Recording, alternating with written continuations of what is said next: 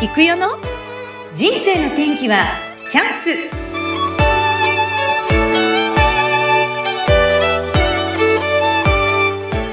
人生の転機はチャンス。この番組はゲストさんの人生を自らの口で語っていただき、ご自身の人生の振り返り、人生観などを探っていく番組です。今日は続編ということで、本日のゲストはインサイトバイオサイエンセスジャパン合同会社マネージャーの高山千恵さんです。千恵ちゃん、こんにちは。こんにちは。聞こえておりますか？聞こえるし、テンション高っ。ありがとうございます。楽しみです。はい。じゃあ、すいません。一言、自己紹介をお願いいたします。はい。今ご紹介預かりました。インサイトバイオサイエンセスジャパン合同会社マネージャーをさせていただいております、高山千恵と申します。皆さんよろしくお願いしま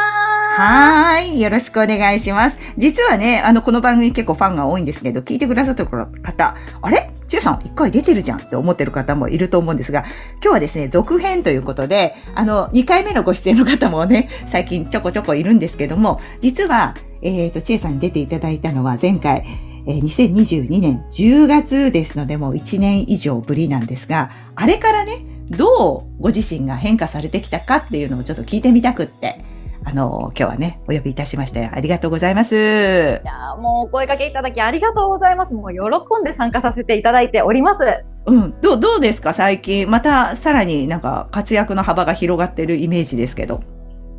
そうですね。前回と比べると、前回始めたこと、種を植えたところがどんどん今成長してきているっていうような状況でございます。うん、はい。なので前回TSL で育代さんとは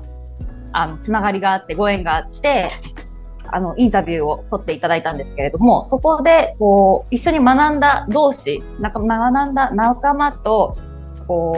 Facebook グループをですね、具体的には立ち上げて、そこで月に1回みんなで会うような場を作りましたっていうのが前回の放送だったと思うんですけれども、そこから成長して1月16日からですね、毎朝みんなと会うっていう朝活をスタートさせました。はい、そうですね。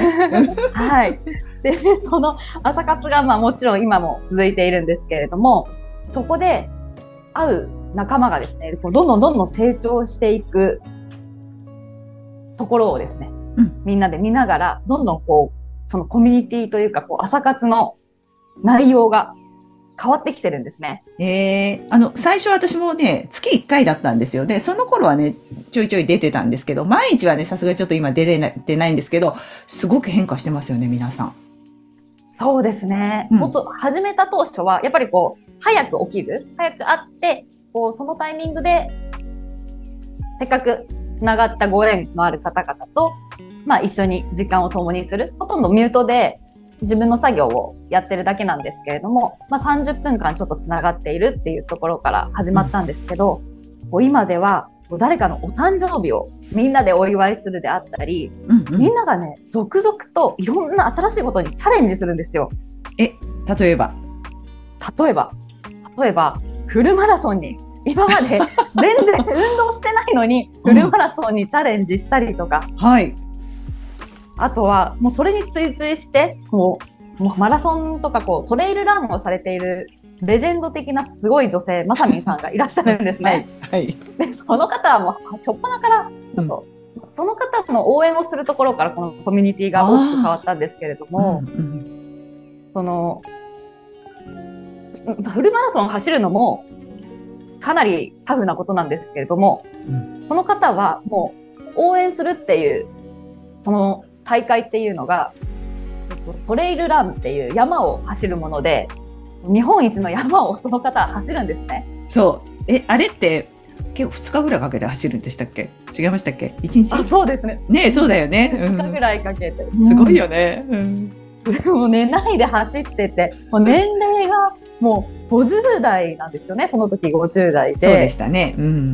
後半で。女性で小柄な女性なんですけれども、100マイルって160キロを走るんですよ。2泊3日やりましたね。すごいですよね。あの時もう、あれでしたね。なんか応援ナビっていう、こう、アプリを使ってみんなでね、頑張れーとかって応援しましたけど、あれもそうですか？はい。うん、もうあれも、そうですね。こう、みんながこう応援しているメッセージを見るだけでも感動しますし、もうね、私とか夜中に起きて、気になっちゃって、夜中に起きて、こう見たら動いてるんですよ。GPS でね、その選手がどこら辺走ってるかって、ちょっと微妙にずれてるっていう噂もあるんですけれども、でも、こんなね、夜中1時とか2時に、走ってるんだ。アプリ、見たら走ってて、もう信じられないって思って。そうだね。で、そこからこう大きく、こう、その朝活がね、人を応援するとか、こう何かチャレンジするっていう、そういう場にもなってきましたね。でもあれですね、そう考えると、あと、あ、そっか、ちえちゃん自身もマラソンに挑戦してましたよね。ご自身も、そういえば。そうですね、去年の12月17日にマラソンに初チャレンジして、で、まあ、体調とかコンディションも微妙ですし、そう、インフルエンザにかかっちゃったので、1ヶ月ぐらい前に。そう、なので、そう、長引いちゃった。万全じゃない中走ったんですね。そうなんです。なので鼻水がずっと長引いちゃってて、鼻を途中のお手洗いで噛みながらどうにか走り切ってっていう経験をしました。運動してた人でしたっけ？いや、あんまり運動してないですし、そんなに得意でもないですね。フルマラソンはいきなり走っちゃったんですか？でも、ハーフマラソンを6月頃に走ってみて。ハーフはできた。でもハーフもすごい辛かったんですよ。その時の、10キロはどうにか走れるけど、その場合は無理だなって思ってたのを、ハーフ走って。すごいね。そうですね。どうにか。だからフルマラソンってもうやっぱ怖かったですね。42キロですから。でもやっぱこう、その朝目のメンバーとか、つながりのある方々がたくさん応援してくれるんですよ。当日もそうですし、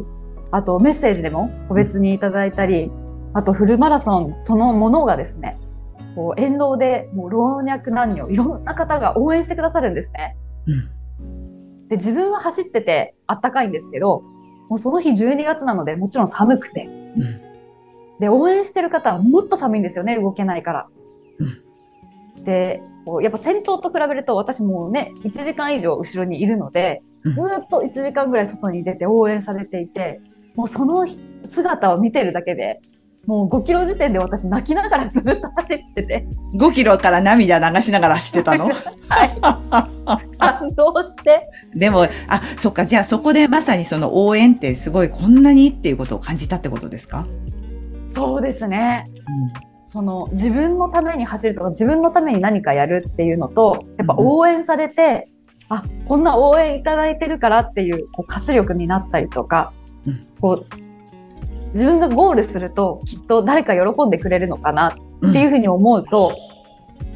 もうゴールできるとしか思わずに走ってましたね。すごかったですね。あ、その、じゃあ、まさみんさん、朝活のまさみんさんが走る応援する文化が生まれ、誕生日もお祝いできるとか、自分もやってみようと思って、すごい。いや、でも、妊婦の時から走ってましたよね、確かね。お腹大きいのにね。前回の放送を聞いていただくとわかるんですけど、それはまずいでしょって。お腹大きいまま公園走ってた人ですからね。そうそう、朝の公園走ってたので、こう年齢が上のね、大先輩方がちょっとびっくりしながら。いや、びっくりする。怖い。周りで私多分見てたら止めると思うけど、そういうチャレンジをね、されてきた人ですね。でも、すごい。あとなんか、その、私ね、最近あんまり出てないですけど、朝活見てて、みんながね、生き生きしてるなと思いますね。そうですね。まさにおっしゃる通りで、その朝活を通して、こう、毎日、我々は朝活をしていて、その、私がよく寝坊をするんですね。よく。なので、私がいなくても、こう、リーダーとしてやってくださったりとか、あと、毎日投稿して、Facebook に投稿してくださる方もいらっしゃって。はい。はい。よしみさんですね。そうですね。よしみさんですね。もう毎日参加してくださって、あと、そうですね。その5時半からスタートなんですけれども、必ず参加するためにこう寝坊しちゃっても参加してくださったり、うん、あとは逆に5分前とか6時に終わるんですけれども、5分前に参加してこう皆さんの笑顔に会いたくてとか、皆さんとちょっとつながりたくてっていうので5分前にいらっしゃる、はい、直子さん、飛さん直子さんもいらっしゃいます。はい、そうなんですか。でもなんかそういうのを見ると、はい、やっぱりそういう場を作って立ち上げた知恵さんだったり、まあ、エミリンもそうですけどいて、そこでみんながだんだんこう関わることでなんか強固にこのつながりがなってきて、じゃあ私もって言ってこうリーダーシップ発揮するっていう、その力を、みんなの力が自然とこう出てきた場だし、はい、そこを作ったやっぱり発起人だと思うんですよね。で、そのさっきのマラソンで応援してくれたっていうけど、やっぱりそこは普段からやってらっしゃるからみんなが応援してくれると思ってますし、だからそういう意味では知恵ちゃんはすごい人だなっていつも陰ながら感動してます。ありがとうございます。いやもう本当、言い出すのはね、簡単だなって思っていて、その継続ってすごく難しい部分だと思うんです。でその継続が、できるのってやっぱ一緒に集ってくださる方々がいらっしゃって、でそのエミリンさんもそうなんですけど、こうなかなか誕生日を覚えていてもおめでとうっていうのって恥ずかしかったり、なんかこうちょっと躊躇する部分ってあると思うんですよね。そうですね。ここにいないと私もそうだったかもしれない。うん、そうかも。私も、そうだったんです。でもこう言ってこう目の前で喜んでくださるとか、そういうのをこうお伝えしてもいいんだっていうことを、結構皆さんも感じられたんじゃないかなって思っていて。そうですね。言われて嫌な人いませんもんね。誕生日おめでとうって言われてね。そうですよね。すごいと思います。だから惜しみなくいいなと思ったらもうすぐやれるってすごい人たちですね。そうなんです。すごい方なんです。で皆さんすごい本当謙虚で、こういろんなことチャレンジされているのをこうジュリさんとかもそうですよね。こう見つけてすぐにこうみんなに広めてくれる。そうすごいと思う。本当素晴らしいと思う。ね、なんかすごい人たちが周りにいるなっていうのを、感じてます。感じますね。いや。でその中の一つ、朝目とかその。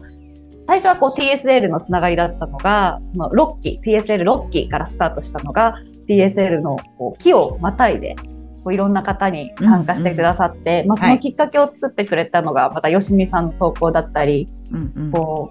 めぐちゃんが最初の一歩を踏み入れてくださったりとかあって、でそこからまたこう、朝倉千恵子先生のボイシーの集いの皆様、トラファミリーって言われてるんですけれども、その方々も朝目に参加してくださって、でそういう背景もあって、西宮の講演会っていうのがそうでしたね。あっても大成功で、どんどんその輪がこう広がっていって今強くなってる。で今回それこそその朝倉先生のとこで言うと、ボイシー2周年記念でなんと知恵ちゃんがリーダーシップを取って、どうぞ。そうですね。ありがとうございます。本を出版しました。ね。で、その、Kindle 本になるんですけれども、タイトルが、感謝の手紙集っていうことで、TSL の方であったり、あとはトラファミリーの方で、こう、結構ハードル高いんですよね。お手紙を、こう、自分自身と、家族もしくは大切な方、あと、朝倉先生っていうことで、手紙を書くっていうことをちょっと企画させていただいて、そうですね。何人か、かなりこう、プライベートな心も、投稿してくださった。もう本当にね、私も何度も読み返して感動しまくってるんですけれども、まさかの宇波育代さんもここに書いてくださって、皆様の手紙が一つにまとまっているので。素晴らしい。なんかその、いつも思うんだけど、こう、やろうっていうのは簡単だけど、やっぱ発起人となってやると責任も伴うから、そこをやってできるね、人は本当にすごいと思ってて、知恵ちゃんはその、本当にその、代表する人だなっていうふうに思ってます。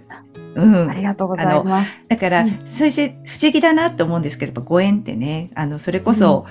なぜじゃあ知恵さんと知り合ったかっていうと、朝倉先生がちょっと、検索をしていて、ご自身の名前を見たら私のブログが出てきたって言ってそしてなんとちえちゃんがそれを書いていって、そこからスカウトされて入るみたいな感じだったじゃないですか。そしてたまたま同じ機能熟成ということで学んでっていうことでこうつながってるんですけど、やっぱご縁ってすごいですね。だからなんか不思議だなって最近よく思います。そうですね、なんか振り返るとこうなんかね導かれてってよく言われますけれども、本当にそうだなって思いながら、ね、はい、ご縁を感じてます。さて、そして一方でお仕事なんですけど、ちえさんのお仕事っていうのは外資系の製薬会社さん、はい、メーカーでよかったですか？はい、そうですね、メーカーです、はい、今のお仕事はどういったことされてるんでしょうか？今の仕事は、安全性管理業務っていう、そういう部署に所属していて、英語ではファーマコビジュランスっていうと結構製薬会社でお仕事されている方はよくわかるのかなって思います、で、具体的にお仕事ってなると薬に関する安全性全般ってなっていて、治験も市販もあると思うんですけれども、治験の時もどういう副作用があるか、あと市販後もこう治験と比べると多くの方が手にされると思いますので、その時に薬って必ずリスクがついてきて、こう作用があるけれども、その作用に対してその副作用はこのバランスがどうなのかっていうところもしっかり統計取らなきゃいけないので、そういった意味での安全性業務っていうのを行っております。なのでデータを解析したり、データを見たり、あとは薬についている添付文書っていう紙がペラってついてると思うんですけれども、それを一緒に作ったり、あとはリスク管理計画書っていうのがあるので、その薬に対してこう市販されるようになったらどういう、試験をするのか、どういう調査を行うのか、どういう副作用があるのかっていう、そういう、リスクを管理するための、プランを作って実際に行うっていうことを、すごいなんか難しそうなお仕事なんですけどちょっと分かりにくいですよね。いやいや分かりにくくないけど、いや大変なね、やっぱり薬というとやっぱ人の命に直結するとこですから、やっぱその辺はシビアにね、きっとお仕事面ではやってらっしゃるけど、普段全くね、ちえさんのそういうところってあまり大変なんですとか絶対言わないし、そこもねすごい人だなっていつも思ってて、どうやってバランス取ってんだろうこの人っていつも思ってなんかあれですか、またこう変化があったというか、なんかこうやりがいのあることも見えてきたみたいなことをおっしゃってたんですけど、去年どんな感じだったんですか、1年は？ありがとうございます、2つ大きくあって、1つ目が、査察を受けるタイミングが多かったんですね、新しい薬を売り出すっていうタイミングであったり、あとは、市販されている薬があるので、本社がアメリカにあるんですけれども、定期的に本国が依頼した外部の方にちゃんと業務がしっかり進んでいるか問題ないのかっていうのを査察されるっていう、そういう査察業務にたくさん携わせていただいたのと、あともう一つがファルマっていう、業界団体に所属することになって、次の、ポジションに向かうためにも圧倒的に経験と知識が足りないっていうところで、業界の団体に入ってより深く業界の規制をですね身につけられたり、あとは分からない時にも他者と一緒に相談しながら進めていくっていう方法もあると思いますので、そういった、これもご縁ですよね。その所属することによって、他の会社の方と協業するっていうような、そういう、団体に所属させていただきました。で、そこでまた一つステップアップすることがあった。そうですね。その業界団体に入ったことによって、一般の方、患者さんであったり、一般の方向け、あとはアカデミアの方向けに、ちょっと研修、セミナーというか研修のようなものを人生で初めて行うことができました。すごい。喋ったんですね。オンラインですか、リアルですか？その時はオンラインで90分間話をさせて、はい、手上げ式でちょっとね講師をさせていただいて、うん、で、まあ、自分からこう立候補したんですけれども、素敵です、はい、ただその立候補する背景には育代さんにですね、プロ講師養成講座という講座をまた紹介いただいて、まあ、そこで学んで自分でももしかしたら自分の知識で講師をできるのかなっていうふうに思いまして、ね、あそこでね、アピアランスであったり、こう、マインドのところ、あり方っていうところをたくさん学ぶことができましたので、そういった意味での、ある意味心の準備ができたので、手を挙げることができたのかなと思っております。すごいですね。だから、受け身じゃなく、その仕事面でもぜひ、積極的にね、こうやってらっしゃるから、はい。で、ちえちゃんあんまりそういうの言わないじゃん。でも仕事の面ではしっかりちゃんと、堅実にそのベースとなるところを抑えてやってらっしゃるから、うん、かつその周りのことにもそう気遣って、みんなにこう目線をしっかり向けるっていうこともやってらっしゃるから、どうやって一日こう過ごしてるのかなと思うんですけど、気が緩まる時ってあるんですか、普段。忙しいでしょ、毎日。時間、スケジュール的にどんな感じ？朝早いんでしたっけ、今。朝、そうですね。朝、YouTube のライブ配信をスタートさせました。すごい。あ、そうだ、YouTuber でした。失礼しました。YouTuber なんですよ、皆さん。ちょっと待って、YouTube どのぐらい今続いてます？毎日投稿。YouTube は5月からスタートしているので、うん、なので1年半ぐらいですかね。ほぼ毎日でしょ、はい、ほぼ毎日。そうですね、はい。うん、しかも、ただの喋りじゃなく本を紹介するっていう。タイトル名は、ね、タイトル名は、ちょっと待ってくださいね。忙しいあなたに、何でしたっけ？忙しいあなたに。タイトル名わかんないんだ。ちょっと。もうね、頭の中ごちゃごちゃになってる。そうか、いっぱいあるもんね。うん、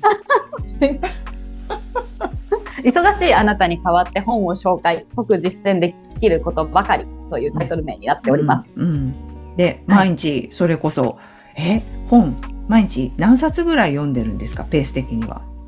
毎日2、3冊は読んでますかね。はい。どうやって読むんですか？でも、こう、耳読が多いですかね。はい。本当に隙間時間に、こう、ランチしながらっていう時もありますし、まあもちろんね、こう、通勤中であったり、こ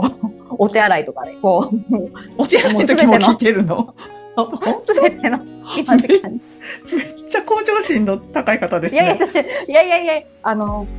本っていろんなジャンルあると思うんで、こう小説とかも結構ハマったり、あとね、こうフルマラソンの練習の時にこう耳読したりとか。走りながらも本を聞いてる。あ、そうですね、はい。なので、そうですね、耳読がメインで、ただこう本がね、何冊か手元にないと不安になるので、なんかこういろんな本を、はい。並行して読んでます。読書中毒症みたいな感じですね。そうなんだ。かっこいいですね、でもね。本がないと。なるほど。塾で学んでみんなの絆を絶やしたくないという思いで、朝活、朝黙の場を作った千恵さん。そこから熊本のまさみさんの影響を受けて、フルマラソンにチャレンジをしたり、誰もが参加できる朝活に広げたりと、周囲のみんなのことを常に考えています。仕事面では新たな展開も。ある団体に所属し、講師としてデビューも果たしました。1年半毎日続いている YouTube は、最近ライブも朝5時からやっています。どうしてそんなにパワフルでいられるんでしょうか。そんな秘密にも迫りました。人生の転機はチャンス。皆さんどんな感想をお持ちでしょうか。インタビューであなたの人生観や仕事観を浮き彫りにする番組です。ご出演希望の方はどうぞ、ホームページ問い合わせフォームからご連絡くださいね。お待ちしております。それではまた、お楽しみに。